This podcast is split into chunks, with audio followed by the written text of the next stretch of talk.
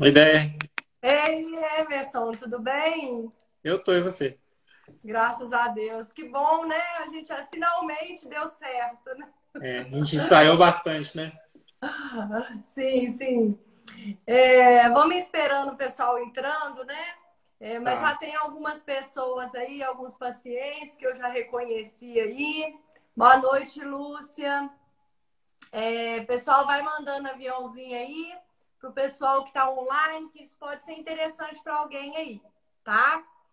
Então, eu gosto sempre de estar contextualizando o motivo das lives, né? E, é, o novembro, ele é o novembro azul não só pelo câncer de próstata, mas principalmente também pela conscientização do diabetes, que é uma doença crônica que traz muitas consequências para o paciente, para a família dos pacientes com diabetes. E é muito importante a gente estar alertando, conscientizando as pessoas como prevenir, como tratar adequadamente. E aí essa ideia de trazer os profissionais que trabalham conosco, endocrinologistas, é, para um melhor atendimento aí do paciente com diabetes. Então, na segunda-feira, nós conversamos com a é, Mariana, que é nefrologista, e hoje nós, eu tenho o prazer de, de estar aqui comigo hoje o doutor Emerson Badaró, né? É, aí eu sempre me apresento, porque se tiver alguém aí, seu seguidor, também fica me conhecendo, né? Claro. O meu nome é Andréia Cunha, eu sou médica, endocrinologista, e eu trabalho aqui em São João del Rei, no interior de Minas Gerais. E a minha formação é na Faculdade Federal de Juiz de Fora, e a minha residência de endócrina eu fiz em Ribeirão Preto, na U S P. E acabei retornando para a minha cidade. Já tenho aí vinte e um anos de formada e dezesseis de endócrino. Tá? Agora eu gostaria que você, Emerson, se apresentasse aí para os meus seguidores aí que não te conhecem ainda. O tempo passa rápido, né, André? vinte e um anos de formado já. Nem parece, né, Emerson? É. Eu achava que quem tinha vinte anos de formado era velho. Não é, né? Eu já tô com treze, eu já tô com treze anos e eu achava que quem tinha treze anos era muito velho, assim. Não é nada. Verdade. É, esses conceitos mudam, né? Depende em que época que você tá da vida. É. Exatamente. Depende da gente, né? Depende da gente. Mas é muito legal esse seu, esse seu, essa sua ideia de falar sobre diabetes e sobre vários aspectos, né? Porque, é, só, só me apresentando antes, para quem não me conhece, eu sou o doutor Emerson Badabó, eu sou médico oftalmologista, eu sou especialista em retina. E a gente está conversando hoje aqui sobre esse assunto do diabetes porque a diabetes afeta muito a retina das pessoas. Então é até por isso que, eu tô, que a gente resolveu conversar, bater esse papo aqui agora, né? É, e é legal você falar sobre esses aspectos De, de várias especialidades, né? Porque diabetes é muito mais do que controlar a glicose. Diabetes não é simplesmente um número que a pessoa olha ali e vê que número deu e tem que ficar abaixo porque tem que ficar. Não é, não, não é por isso. Não é, não é que a gente quer um número por si só. Existe um motivo da gente querer um número baixo da glicose, né? Que é, é evitar complicações, que é o que você estava falando agora. Assim, é, é tratamento de longo prazo para evitar que a pessoa tenha uma complicação no futuro. E dentre essas complicações que pode dar, a retinopatia diabética é uma delas, que é quando afeta os olhos. E você estava falando agora há pouco também da, da nefrologista que você fez a live outro dia, porque o rim também é uma outra causa de lesão, é um outro local de lesão que o diabetes pode causar também. E o, o, o, o diabetes ele é tão importante na nossa população, né, que ele devia ter um mês só para ele, né? Assim, eu acho que esse negócio do, agosto, do, do novembro ficar junto com o câncer de próstata e a cor ser azul acaba confundindo um pouco as pessoas o que é uma coisa e o que é outra.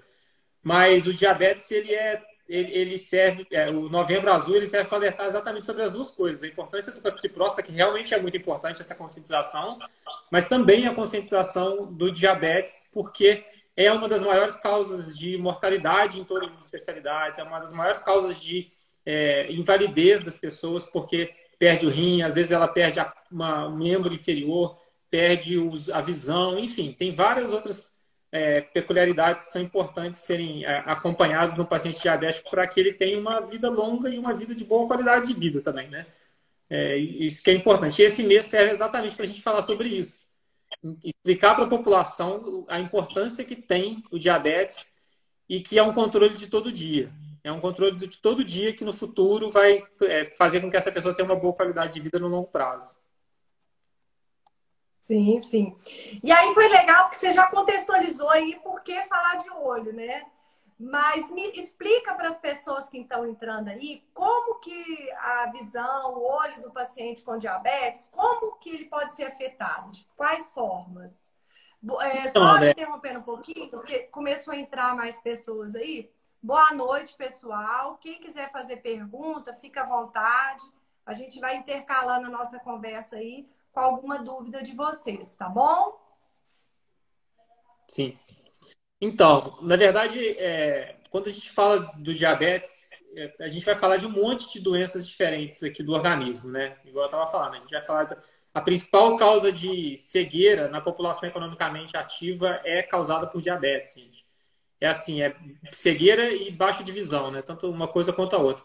É causado pelo diabetes. E o diabetes, ele afeta o organismo como um todo, porque ele afeta as veias do fundo do olho e afeta as veias do organismo inteiro. E ao afetar as veias, as artérias, as, a vascularização do organismo, ela vai levando a danos na retina. Começa a vazar líquido por dentro da retina e esse líquido pode é, levar uma má é, perfusão do organismo, né, da, da retina, fazendo com que surjam neovasos ou que façam com que surja edema no fundo do olho e hemorragia.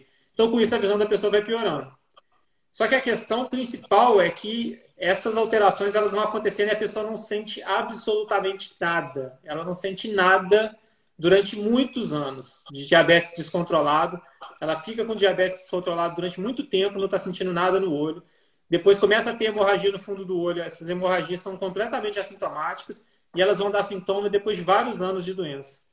Então, aí que vem a importância dessa, dessa conscientização que a gente está falando, porque as pessoas não podem esperar ter sintoma para poder procurar o médico.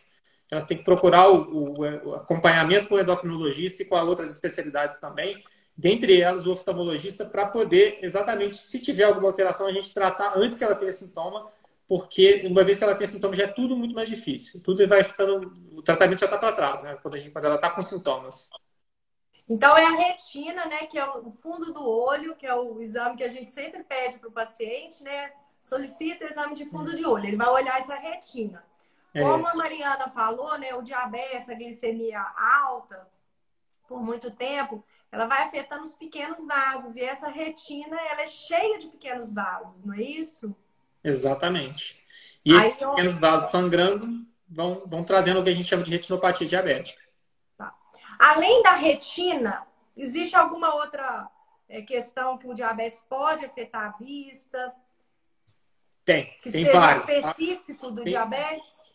Tem vários. Tem várias formas de alteração oftalmológica, de alteração de baixa de visão que é causada pelo diabetes. Uma delas é o que é super comum, é a descompensação do diabético quando ele está com a glicemia alta e ele sente que a visão está embaçada. Isso daí é uma das formas comuns de, de alteração oftalmológica pelo diabetes, é, que é uma alteração mais aguda. A pessoa consegue perceber isso rápido, né?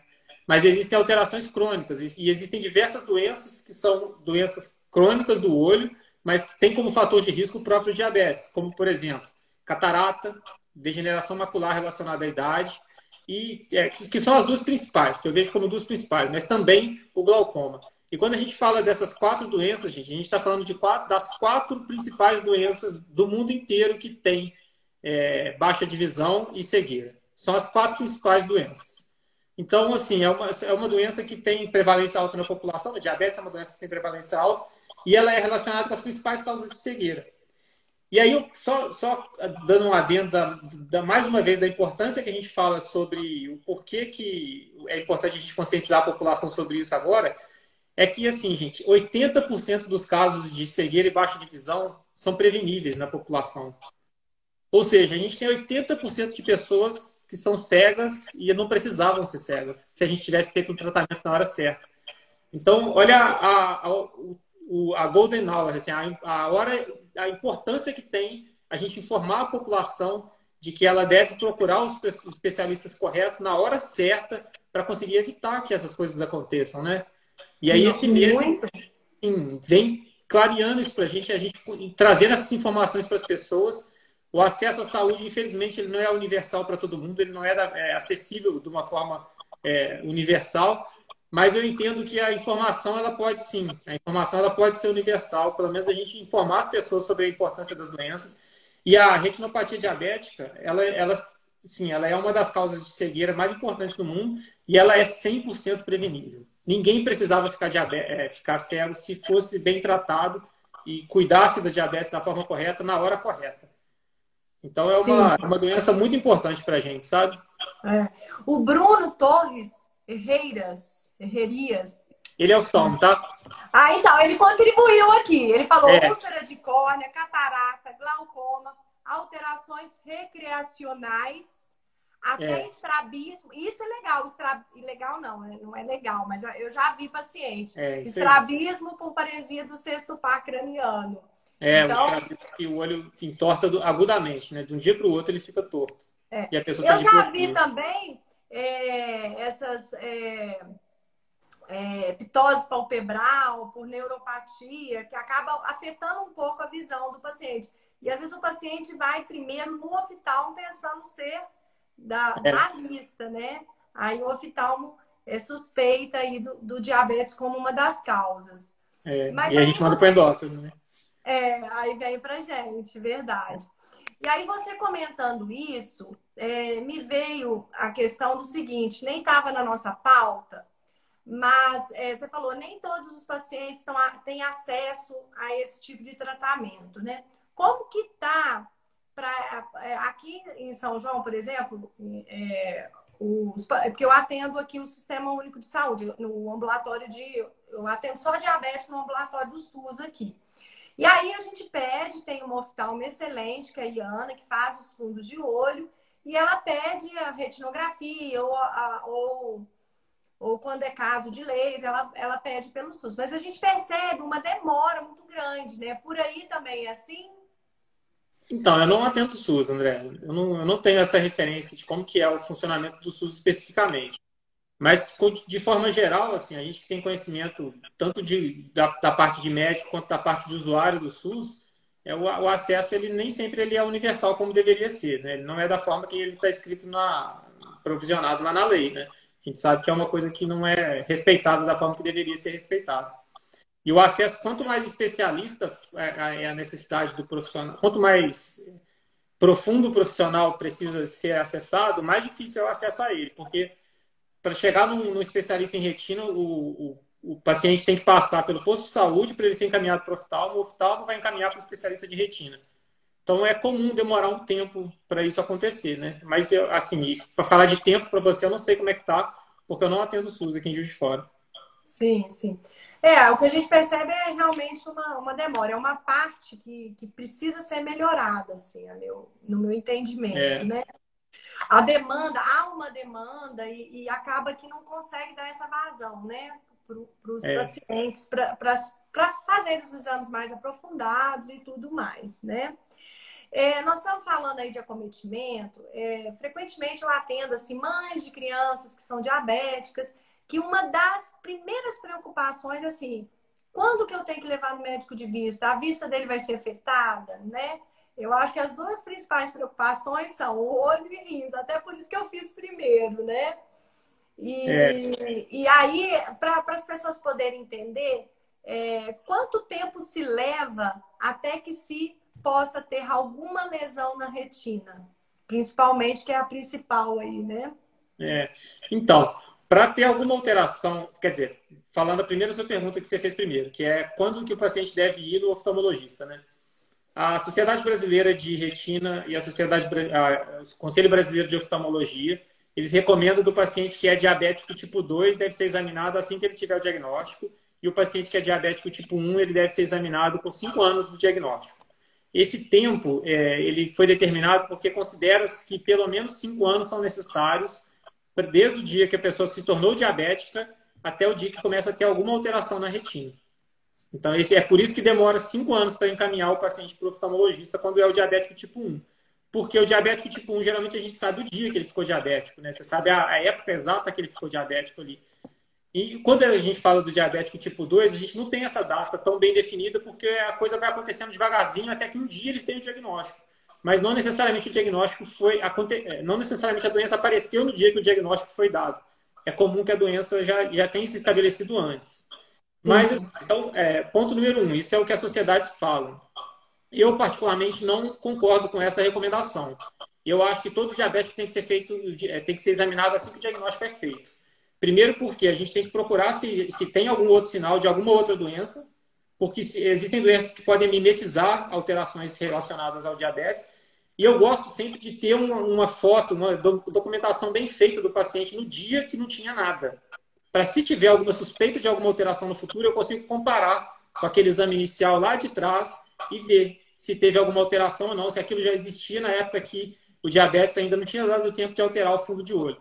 Então, eu particularmente acho que todo diabético, assim que foi feito o diagnóstico, ele tem que ser encaminhado para o oftalmo, e aí a frequência com que esse exame vai ser feito vai ser determinada pelo oftalmologista de acordo com os achados. Pode ser que seja anual, pode ser que seja semestral, trimestral e até mensal, dependendo de como tiver a retina da pessoa. Tá, muito bom. E tem algumas fases na vida do paciente com diabetes que tem mais risco? Tipo, como assim você fala? Um exemplo aqui que pra gente, a gente se preocupa é na gestação. Ah, sim, sim. Entendi o que você está falando. Tem, tem sim. Tem épocas que tem maior risco de descompensação do, da, da glicemia, né, da descompensação da glicose, são épocas que tem maior chance de alteração oftalmológica também. E esse exemplo que você deu é um exemplo que acontece bastante. Grávidas que são diabéticas, é, elas podem sim desenvolver uma retinopatia, que a gente fala até de uma forma acelerada. Elas aceleram muito rápido a alteração oftalmológica e podem, às vezes, precisar de tratamento e cirurgia na época que ela ainda está grávida. Às vezes não dá nem para esperar terminar de, de acabar a gestação para depois tratar. Então, tem sim. Qualquer época que, que a pessoa tem alguma descompensação da glicose, pode sim fazer com que é, altere a retinopatia.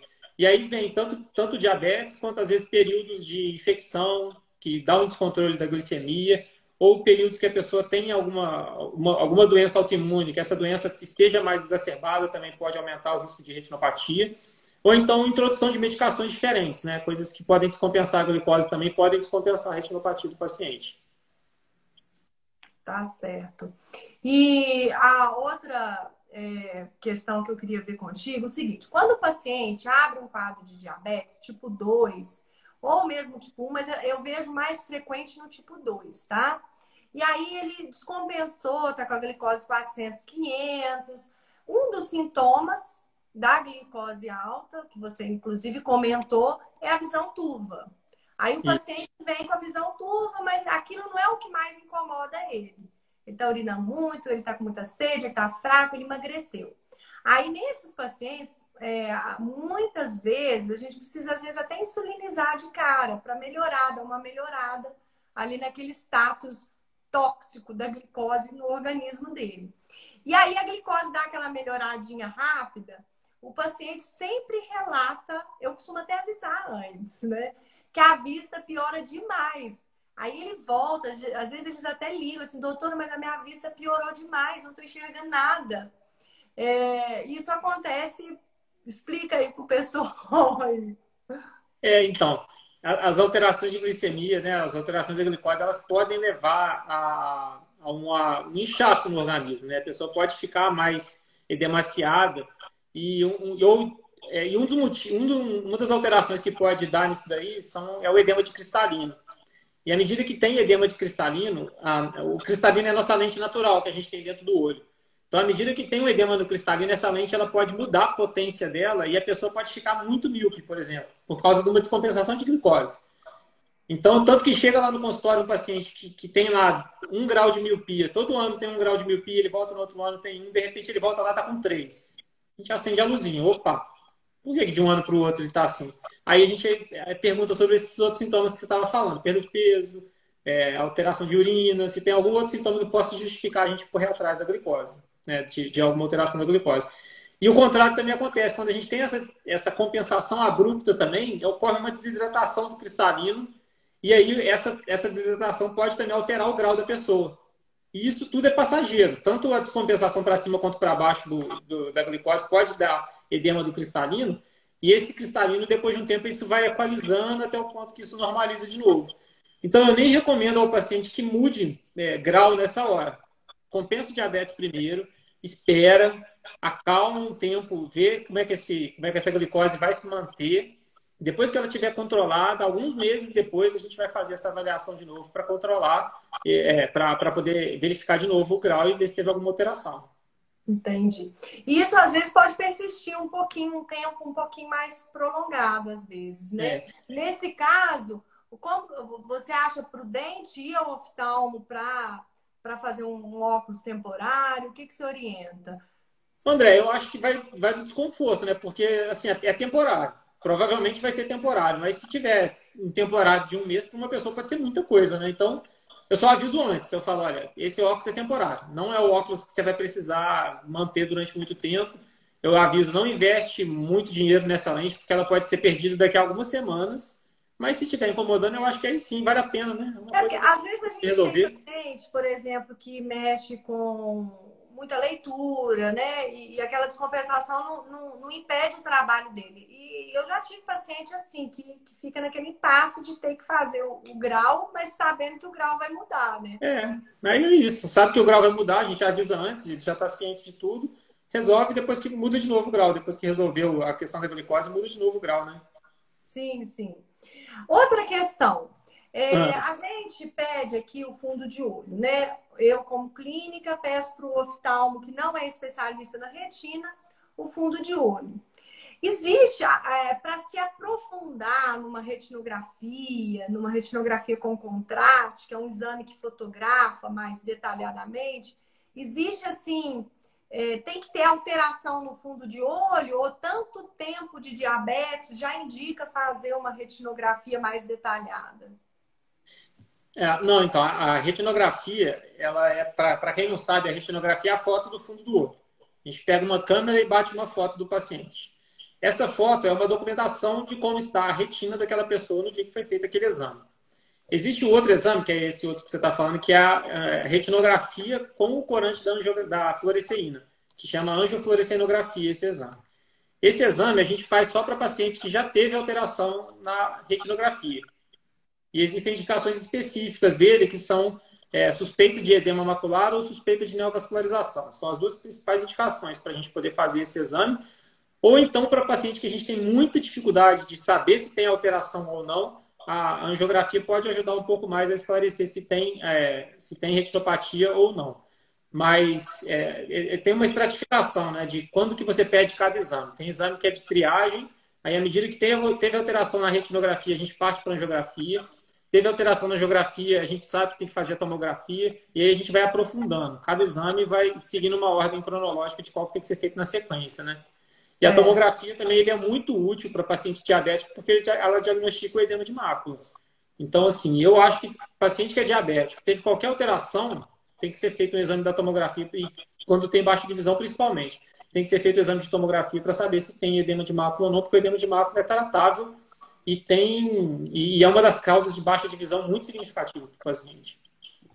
É, tinha uma pergunta que eu até iria fazer antes, mas eu acabei... É, seguindo o cronograma aqui, mas eu acho que é importante a gente te fazer isso agora.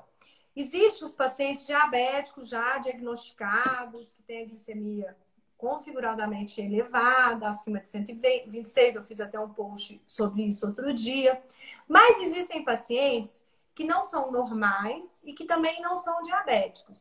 Ficam com uma glicemia um pouco alterada, que a gente chama de pré-diabetes. Seria uma glicemia de jejum entre cem e cento e vinte e cinco. Esses pacientes, nessa fase de pré-diabetes, pode acontecer já alteração na retina? Na retina é pouco, muito pouco provável que ele tenha, né? Que pode ter essas outras descompensações, igual a gente estava falando do cristalino. Mas da tá. retina, não. Tá. E para paciente que é diabético, é uma coisa super importante de falar também. Para paciente que é diabético, mas que está controlado, que está com a glicose baixa, gente, é, é, é alteração de pessoas normais, pessoas que não têm diabetes. Então, uma vez que a pessoa controla o diabetes e fica com níveis glicêmicos, a nível de glicose, a níveis normais, essa pessoa ela só vai ser acompanhada para ver se vai aparecer alguma coisa fora do padrão. Mas ela, a tendência é de que ela permaneça com a retina dela estável e boa o resto da vida, desde que ela mantenha esse padrão de, de cuidado. Sim, existe um, um, um gráfico, eu acho ele ótimo, eu até mostro para o paciente quando o paciente vai no consultório, né? É um gráfico assim que mostra as complicações, de acordo com o controle. Para o paciente diabético, o ideal é que a glicada, que é a média da glicose, que é um exame importantíssimo do controle, seja abaixo de sete por cento. Então, o risco de complicação com sete por cento é assim. Quando você passa para oito por cento, o risco aumenta. Para nove aumenta, para dez aumenta. Então, é, é, é uma relação, assim, bem, quanto maior a hemoglobina glicada, ou seja, quanto pior o controle, maior a chance do paciente complicar. Então, por isso, a gente está conversando para é, é, conscientizar as pessoas da importância aí de buscar um bom controle glicêmico, atingindo essas metas aí. Sentir só não, não resolve, né? Porque muita coisa no paciente com diabetes é, passa por anos e anos de uma forma assintomática, sem percepção nenhuma do paciente. Se não for no médico e não fizer os exames, não vai saber, né? É, exatamente. E eu acho legal a gente falar uma coisa também, André, porque eu acho que talvez eu deveria ter falado isso até lá no início, né? Sobre essas alterações de retinopatia, de nefropatia, isso aí você até complementa do que você achar que, que vale a pena, mas que eu vejo que alguns pacientes chegam para mim com o diagnóstico e eles já chegam com a sentença junto. Ah, doutora, eu sou diabético, então eu vou ter um problema de retina. E eu não vejo dessa forma, eu não encaro dessa forma de jeito nenhum. O paciente que é diabético, ele tem, é um fator de risco. Diagnóstico de diabetes não é sentença.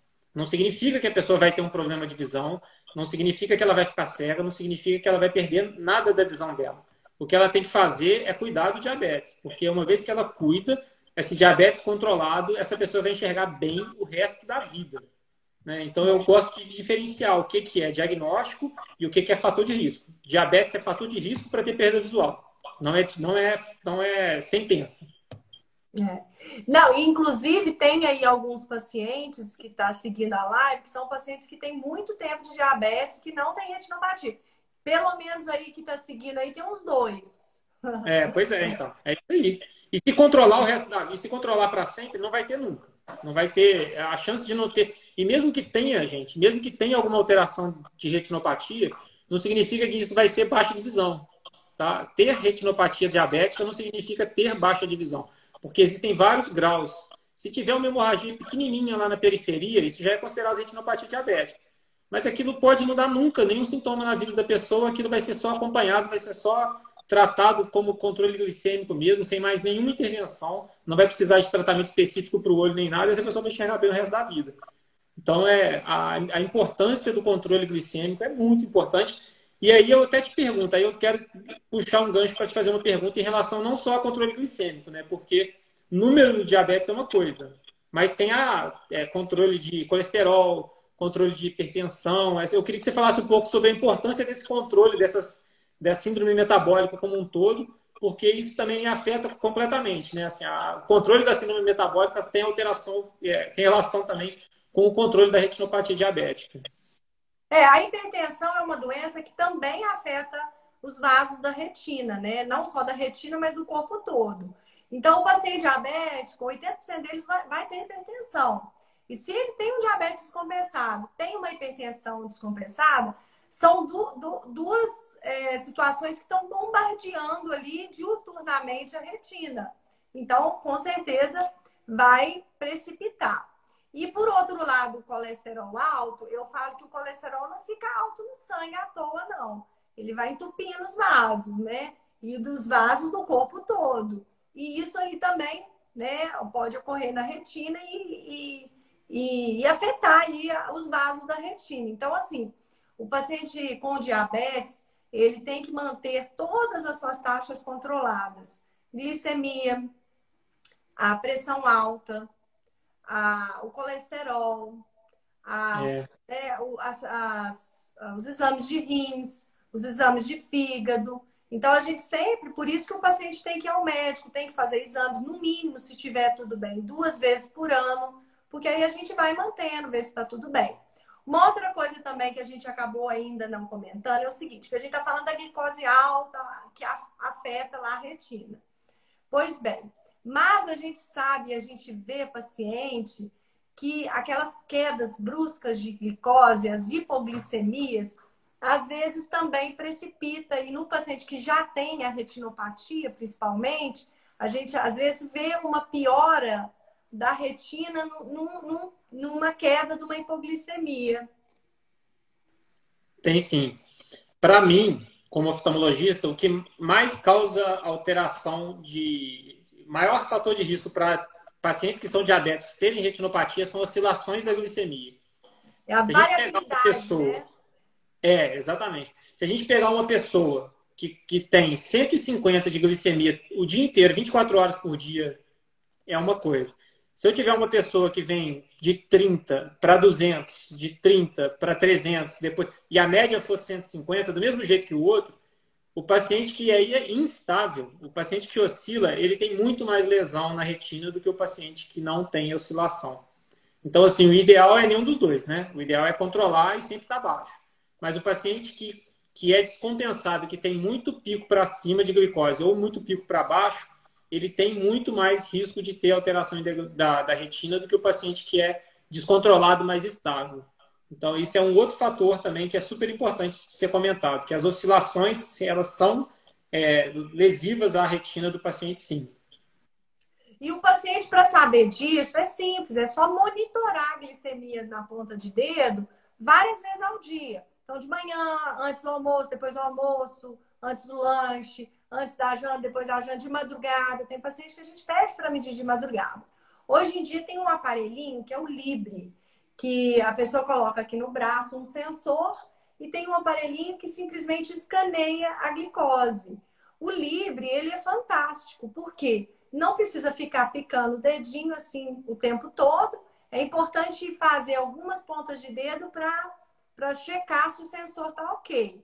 Mas se o sensor estiver ok, ele dá para a gente um gráfico com essa variabilidade. E, e a gente pega muita hipoglicemia nessas, nesses livres, principalmente hipoglicemia de madrugada, que às vezes nem traz sintoma para o paciente, mas aumenta riscos, né, de, de, de piorar as complicações crônicas que ele já tenha, risco às vezes um, de uma arritmia, de, até de morte súbita, pode acontecer. Então, o monitoramento da glicose hoje, ele faz parte do tratamento. Então, seja no paciente diabético tipo um, seja no paciente com diabetes tipo dois, o fato da pessoa medir a glicemia ajuda a melhorar o controle, porque o paciente fica sabendo como está a glicose e tomar uma atitude, né? Comentar com o médico. Hoje em dia a gente tem muita medicação que é mais segura para hipoglicemia, insulinas mais modernas. Então, tem várias estratégias que a gente pode usar que vai minimizar os riscos de, do paciente ter uma hipoglicemia. Além das insulinas mais modernas, tem aqueles aparelhinhos que são as bombas de insulina. Então, hoje eu falo que eu terminei a minha residência, né, há dezesseis anos atrás. E, e assim, de lá para cá, o tratamento de diabetes mudou completamente. É, mudou completamente. A gente hoje tem muito mais repertório para ajudar o nosso paciente, entendeu? E, e é uma, uma a evolução nessa área do diabetes tem assim, tá andando em, em, em passos largos, né? A gente fica com certeza. A gente tem muitas armas também que não existiam há quinze anos atrás para tratar a retinopatia diabética. Muitas vezes a gente tinha tratamentos mais agressivos, que hoje eles são mais delicados, trazem resultados visuais muito melhores. Então, é, a, a medicina está em constante evolução. A gente tem que continuar acompanhando porque está tá melhorando muito. Os resultados são muito melhores do que eram no passado. E a outra questão, ô Emerson, que eu queria falar com você é o seguinte. Você comentou da retino, da, dos exames que são necessários, né? É, a, aqui para nós, endocrinologistas, a gente vê basicamente três tipos de tratamento quando o paciente já tem um problema na retina. Que seria o laser, as injeções, né? E cirurgia. Uhum. É, é, é isso mesmo? O que, que tem de novidade aí nessa área para você contar aí pra gente? Então, as injeções, elas são uma novidade, né? Pra, pra, se a gente pensar na história como um todo, assim, as injeções, elas têm aí dez anos de história no mercado. As injeções tanto de Lucentis, Avastin, Ailia, são medicações extremamente potentes, que tem potencial de, de diminuir essa, esse edema que a gente estava falando que acontece no fundo do olho. É, trata edema de mácula e, recentemente, ano passado, elas foram autorizadas também para tratamento de, inclusive, de retinopatia diabética proliferativa. Ao invés de fazer laser, existem, existem protocolos que estão é, usando é, a Eylea para fazer tratamento de neovascularização de retina. E esse ano, no Brasil, foi lançada uma medicação nova que chama brolucizumab. O brolucizumab é o, ele tem o nome comercial de Vizic, ele tem a ideia de poder espaçar um pouco mais as injeções, porque essas injeções que a gente faz atualmente, elas têm mais ou menos no intervalo mensal, né? Via de regra é um intervalo mensal. E a, o Vizic ele está com a perspectiva de tentar aumentar esse intervalo para dois até seis meses entre uma injeção e outra. É uma coisa que foi lançada agora no mercado, ainda está em análise se realmente funciona igual a empresa fala que funciona, mas é uma medicação promissora que, tão, que a gente vai tentar aí, ver se consegue realmente trazer esses resultados para as pessoas. Em relação a laser, é, eu vejo que muito diabético tem medo de laser, sabe? E eu quero desmistificar essa, essa, esse medo, porque laser não é uma, uma única forma de se fazer o tratamento. Eu quero dizer assim, laser é uma modalidade de tratamento. É como se a gente falasse assim, é, o meu tratamento foi feito com cirurgia. Você fala, tá, mas qual cirurgia? Você pode fazer cirurgia aberta, você pode fazer por vídeo, você pode fazer cirurgia é, por bisturi, enfim. Existem várias cirurgias que podem ser feitas. E laser é uma modalidade. Existem diversos tipos de laser diferentes. Tem laser de comprimento de onda vermelho, tem laser amarelo, tem laser verde, tem laser de micropulso, tem laser de grid macular, enfim. Existe uma infinidade de tipos de laser diferentes. Os lasers da década de oitenta, da década de noventa que existiam, não são mais os lasers que a gente usa hoje. É igual você está falando das, das medicações que mudaram aí da, da, do tratamento da glicose, os, os tratamentos a laser melhoraram muito nos últimos anos. A gente tem muita é, arma diferente para fazer um tratamento de baixa intensidade, com redução de dor e com resultados melhores. E, principalmente, associação de tratamento, gente. O que a gente faz hoje é isso. A gente associa laser com injeção e também com, é, com cirurgia quando necessário. Tá? É, a cirurgia ela é reservada para casos mais avançados, principalmente quando ocorre a retinopatia diabética proliferativa, que pode ser tanto com hemorragia vítrea quanto com descolamento de retina. São as duas principais indicações para tratamento de, com cirurgia. Né? É, e a outra coisa que, que a gente não falou ainda é que tem uma outra medicação que não é uma injeção dessas outras que eu estava falando, que é o, o implante intravítreo de dexametasona. Esse implante intravítreo serve para tratar edema de mácula também, e ele também tem uma perspectiva de duração de seis meses. Esse medicamento já deve ter uns cinco anos que está no mercado, mais ou menos. Na prática não dura os seis que a empresa fala, mas dura quatro. Então é um medicamento que tem uma perspectiva boa também de diminuir a frequência de tratamento do paciente. E aí eu conjugo isso tudo, gente. Na hora de tratar um paciente, eu olho olho por olho, tá? Eu não olho nem paciente por paciente. Eu olho um olho do paciente, outro olho, outro olho do paciente. E é comum que eles recebam tratamentos diferentes. Às vezes eu estou tratando um olho de uma forma e o outro olho de outra forma. De tão personalizado que a medicina já consegue trazer para a gente a, a, o grau de refinamento está ficando tão bom que a gente está tratando até separado um olho do outro. Sim, e, e uma outra coisa também, a gente tem, a gente avalia paciente em vários momentos dessa história aí do diabetes, da retinopatia do diabetes. E tem um paciente especial que ele não está aqui hoje, porque ele não é das redes sociais, né? Mas é um paciente que ele me marcou muito, porque ele, ele já tinha sido meu paciente um tempo, não fazia nada direito, exame muito alterado e tal. De repente, a retina pegou. Ele teve uma hemorragia. E aí, esse problema da retina dele o deixou quase cego lá há dez anos atrás. E, e ele fez uma mudança total, assim, do controle do diabetes dele, do, do controle alimentar dele, da rotina de atividade física. Ele ficou, ele nunca mais hemoglobina glicada, nunca mais hemoglobina glicada dele subiu acima de sete. E é um paciente que teve várias intercorrências nesses dez anos. E que se ele não tivesse tomado essa providência, que dependeu única e exclusivamente dele, de ficar aderente ao tratamento, de fazer tudo certinho, ele com certeza ele já teria perdido a visão. Ele não tem a visão cem por cento, né? Ele tem um déficit de visão.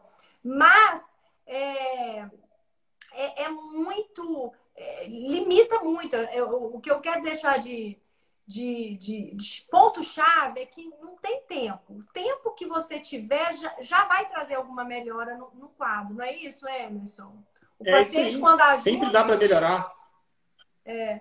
O paciente, quando ajuda, os resultados da, dos procedimentos que você faz são melhores, na verdade. Claro, ajuda sim. É, é muito melhor, o resultado é completamente diferente. E o ideal, assim, eu, eu vejo você contando essa história, é a nossa história de todo dia, né? A gente vê isso aí no consultório todos os dias da nossa vida. E eu acho uma pena porque, assim, esse paciente, se ele tivesse cuidado, se ele tivesse tido esse, esse alerta que ele teve aí há dez anos atrás, se ele tivesse tido cinco anos antes, talvez ele não tivesse nem perdido essa visão, né? Então, assim, é uma coisa que é o, o tempo... é cada um vira a sua chave na hora que a vida deixa. Mas, assim, se a gente puder sensibilizar as pessoas para virar a chave antes, faz muita diferença na vida delas, gente. Nossa. Eu brinco com ele, eu falo, toda vez que ele vai lá no consultório, eu elogio, porque, né, é muito gostoso você ajudar o paciente e ver que ele está querendo se ajudar, está fazendo tudo direitinho e continuamente, né? E aí eu falo assim, ô, oh, fulano de tal, eu quero que o senhor dê umas palestras para os pacientes para mim. É. Para contar a história dele, né? Porque eu falo que em, em medicina e na vida geral mesmo, a gente fica aqui como médico contando, ó, oh, você pode ficar cego, ó, oh, você pode fazer isso. Mas quando chega uma pessoa que teve uma vivência ali e conta ali a história dele, é, e por ele ter a mesma doença, é, é, as pessoas se identificam ali com aquela narrativa. E aquilo é. ali... faz uma virada de chave também. Eu acho que você ouvir histórias de pessoas que passaram por, por, pelo que você está passando, te tocam mais profundamente, né? Então, se é. alguém quiser contar a sua história, pode contar, viu? É. E eu vejo, eu vejo, com certeza você vê isso também, mas eu vejo muito disso também no diabético tipo um, né? Porque é uma doença que tem muita restrição, dá, causa muita restrição na vida da pessoa. Ela tem que realmente ser, é, de uma hora para outra, obrigada a cuidar de coisas que ela não queria cuidar e atinge uma faixa etária que é uma faixa etária que a pessoa também não quer cuidar de outras coisas, né? Ela não quer cuidar da saúde dela, ela não entende muito bem o que está acontecendo. E o que eu vejo muito é o paciente diabético tipo um que abandona o tratamento da forma ideal e ele é jovem, né? Jovem dá tudo certo, tudo é bom ainda quando a gente é jovem. E aí, quando ele chega ali por volta de quinze anos de doença, dez a quinze anos de doença, começa a ter alteração oftalmológica grave e essas alterações, às vezes, elas não conseguem ser revertidas da forma que a gente gostaria e a evolução nem sempre é boa. E aí eu fico, eu acho uma pena, porque essa sensação que você está falando, assim, poxa, se essa pessoa tivesse cuidado um pouquinho ali atrás, alguns anos atrás, ela não estaria sentindo nada disso hoje, né? É, é uma pena isso.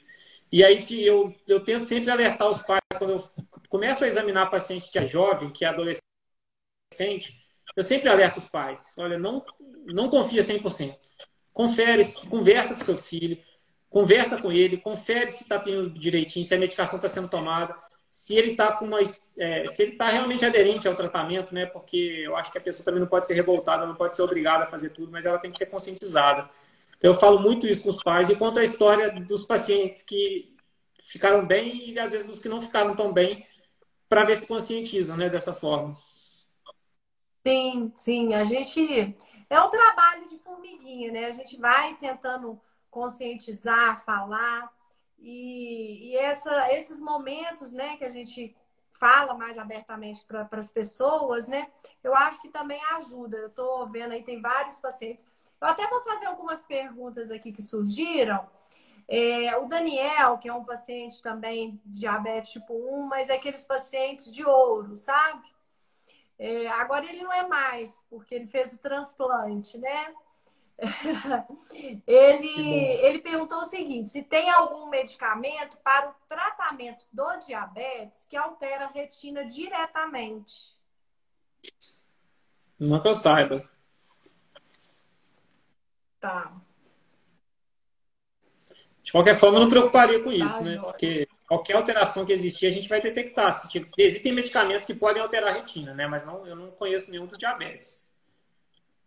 Tá.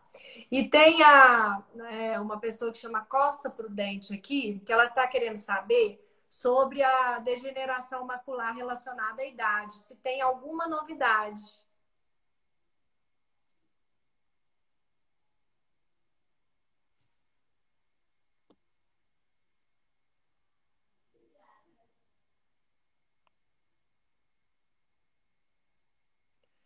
Pessoal, eu que tô devagar ou é o Emerson que tá devagar? Acena aí para mim.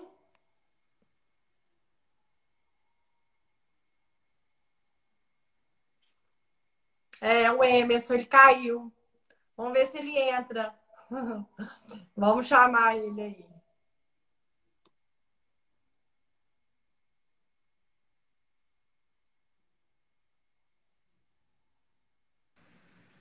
Eu que caí aqui. Caiu.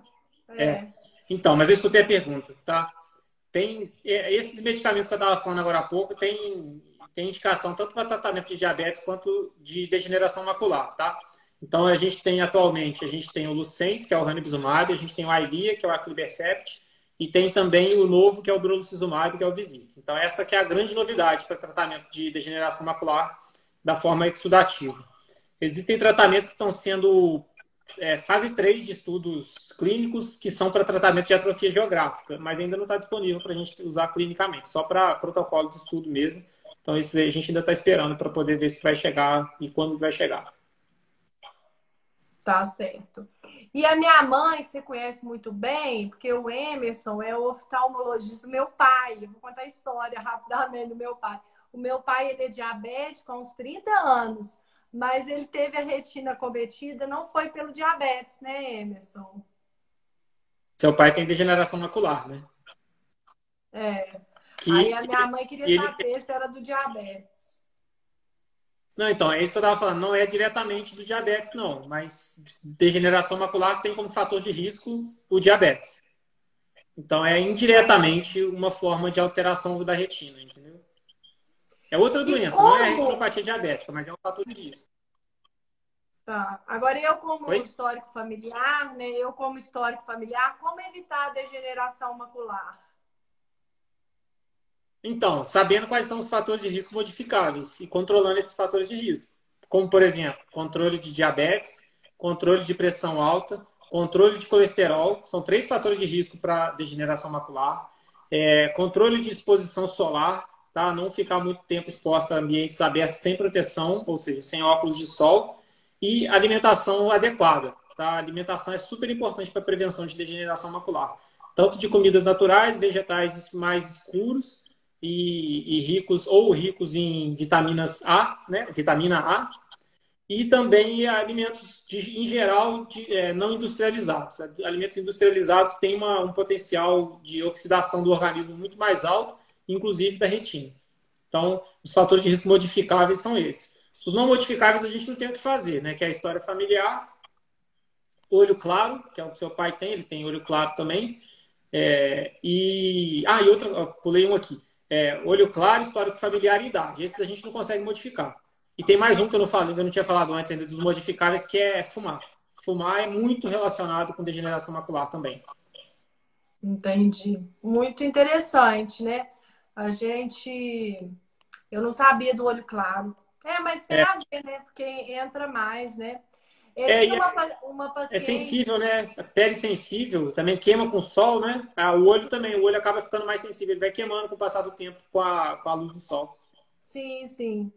É, tem uma paciente muito querida que eu falei que um paciente era de ouro. Aí ela falou assim, eu não sou de ouro. Lucelena, você é de ouro e diamante, tá? Muito querida. Não, a gente não mede ninguém pelo bom controle ou pelo mau controle, tá? Você é muito querida. É, ela está contando a Lucelena que ela fez um tratamento com o Lucentis. Né? Lucentis é uma medicação excelente. É a primeira medicação antiangiogênica que foi lançada para fins específicos de tratamento de doença ocular e que é usada até hoje. É uma das medicações que eu mais uso até hoje. Então, é uma medicação muito boa, muito segura, que tem muito tempo no mercado. Então, a gente já sabe muito bem documentado quais são os possíveis efeitos colaterais, quais são as vantagens, desvantagens, quando que tem que parar de usar, quando que tem que continuar. A gente sabe muito bem. É uma medicação excelente para controle de é, edema macular diabético e traz resultados muito bons. Então, acho que a grande lição aí é não esperar sintomas, fazer o seu tratamento preventivo. Ir no oftalmologista, seguir as orientações, fazer os exames solicitados, quando necessário, ir no, no especialista da retina, que no caso aí o doutor Emerson. Eu queria até que você fizesse propaganda do seu e-book, que eu achei muito legal. Conta pro pessoal aí, porque aí o pessoal ah, entra é. na sua página e baixa lá. Então, tá, o e-book que eu fiz, gente, ele é um e-book informativo sobre o que é retinopatia diabética, quais são os sintomas, o que uma pessoa sente, quando que ela vai sentir alguma coisa e como que ela faz para não ter a retinopatia diabética, tá? Eu tento sempre ter a abordagem de que o ideal é evitar as doenças, né? Eu espero, como especialista de retina, ter cada vez menos paciente, porque se o paciente for bem controlado, ele não vai chegar até mim. E seria um sonho para mim que isso acontecesse. É... E esse e-book que eu fiz, ele é um e-book interativo, que ele tem tanto texto, quanto imagem, quanto vídeo. Então, é um e-book que eu fiz para exatamente tentar fazer com que as pessoas assistam as coisas que estão lá, leiam as coisas que estão lá e informar do que que é a retinopatia diabética, do que que a gente está falando. Porque a gente fala uma coisa lá no fundo do olho, que a gente não está sentindo nada, não está vendo nada, e às vezes a pessoa não entende muito bem do que que é, né? Então, a, a, o objetivo de eu ter feito esse e-book é exatamente para tentar explicar sobre isso. Ele está lá no site, tá? O site tem a bio, na, na bio do meu Instagram, que está aqui. Tem o link para poder baixar. É gratuito, está lá para disponibilizar para quem precisar. E no canal do YouTube tem também uma playlist que é só sobre retinopatia diabética. Eu falo só de diabetes lá dentro dessa playlist. É, é, é muito bom para o paciente se informar. E é um, você, porque às vezes, né, muitos pacientes não te conhecem. Passem a seguir o Emerson aí, vai seguindo as publicações, sempre tem coisas muito interessantes, né? O Bruno está comentando aqui que você é um excelente especialista em retina, um dos melhores do Brasil, sem dúvida nenhuma. É, meu é. pai trata com ele, Bruno. É. Mas enfim, ai, eu, ai. Depois... mais alguma colocar, mais alguma pode falar. Não, eu, eu sempre falo sobre essa questão de, de doença crônica, né? A gente como, do, do lado de cá, né? Do lado de cada mesa, a gente como médico, a, a nossa intenção não é nunca julgar as pessoas, mas a gente tem comentários, a gente, a gente tem encontros pontuais com nossos pacientes, né? A gente não consegue estar no dia a dia, todo dia, vivendo a vida do paciente, mas a gente tem que falar, às vezes, algumas coisas que tem épocas que são mais duras, né? A gente tem que ser um pouco mais rigoroso com o paciente, tem época que a gente pode ser um pouco mais leviano. Mas a gente, eu, eu como especialista, eu entendo que você ter uma doença crônica não é uma coisa tranquila, não é uma coisa legal, não é fácil cuidar do diabetes. Eu entendo as dificuldades de cuidar do diabetes todo dia e ficar todo lugar que você vai, você fica escutando que ó, se você não controlar, você vai ficar cego, se você não controlar, você vai perder o rim, se você não controlar, você vai perder a perna. Se ficar escutando isso, não é nada agradável, né? Claro. Mas o nosso, o nosso objetivo é tentar trazer é, essa, essas informações exatamente para prevenir que essas complicações aconteçam e que a pessoa possa levar uma vida é, com uma boa qualidade de vida e ainda assim controlar o diabetes. Não tem que ser uma coisa ou outra, né? O objetivo é fazer tudo de uma forma controlada para a pessoa poder fazer a vida que ela quer ter, mas também sem abusar e sem ter as complicações. Então a gente tem que tentar equilibrar isso tudo para o paciente ter uma boa qualidade de vida. Sim, sim, desmistificar, né? Que é difícil, mas não é impossível. E a gente precisa achar motivações para isso, né? O médico é uma motivação, eu costumo dizer para o paciente, quando ele vai no médico, ele sai dali, nas, nas primeiras semanas depois, ele faz tudo pianinho, tudo certinho. Aí, às vezes, demora de voltar no médico, aí esquece as coisas que o médico... que o médico fala e vai esquecendo. Então, vai a idas, idas mais frequentes ao médico ajuda no controle do diabetes. Isso tem trabalhos mostrando, né? Eles chamam até de accountability, que é a prestação de contas, né? Você ir ao oftalmo a, a, com a sua frequência correta ajuda você manter. E, e a gente precisa, né? Das pessoas que estão ao nosso lado, nossa família, apoiar. É, e, e que eu falo que a rede de apoio do paciente é muito importante, né? É, o paciente que tem que se cuidar sozinho é sempre mais difícil. Se o ambiente não ajudá-lo a se cuidar, torna esse cuidado mais, mais difícil, mais, né, doloroso. É, é muito legal quando a família toda se envolve e que a gente vê ali que são pacientes que têm uma resposta melhor aos tratamentos que a gente propõe. É. Ah, foi, foi excelente, assim. Eu tirei um monte de dúvidas aqui, gente. Eu não sei vocês aí, mas é que várias pessoas também perguntaram aqui onde você atende, É, eu falei para entrar aí no seu Instagram, mas eu já, eu já adiantei aqui que é Juiz de Fora. Isso, é. Aqui no Instagram tem todas as informações que precisa. Tem o um Linktree lá, aí dentro, do, dentro do, da bio ali, você vai saber tudo que precisa ali das, dessas informações, qual que é o canal do YouTube, onde que, tá, onde que é o endereço que eu atendo. Tem tudo lá, o site está lá, convênio que atende, tem tudo lá. Tá certo.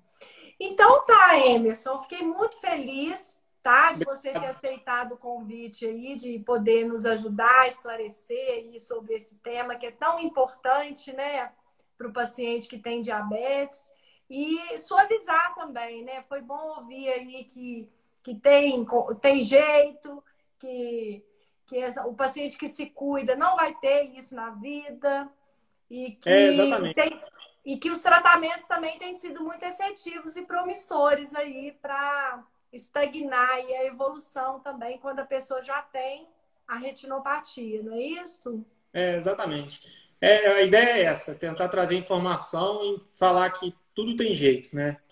Tem, não, nada, pouca gente está realmente fora da, de, de tratamento. A gente tem opções para tentar melhorar muito a vida da pessoa e trazer a qualidade de vida, que eu sempre falo que nós, como médicos, a gente não entrega número, a gente não entrega é, resultado, nada além de qualidade de vida. É isso que a gente entrega para a vida dos nossos pacientes, né? Sim. Com certeza. Pessoal, eu vou terminando a live. Agradecer a presença de todo mundo aí que se dedicou esse, essa uma hora aqui para ouvir a gente conversar. E eu vou deixar gravada lá no, no, meu, no, meu, no, no meu feed. Indiquem para as pessoas, para as pessoas é, ouvirem aí a, a história da retinopatia com o doutor Emerson. E falem também, divulguem também o e-book dele, que é muito legal. Eu já dei uma passadinha lá, bem legal mesmo, tá bom? Obrigado também. Obrigada a você, tá? Até a próxima. Beijo. Beijo. Tchau, gente. Boa noite. Tchau.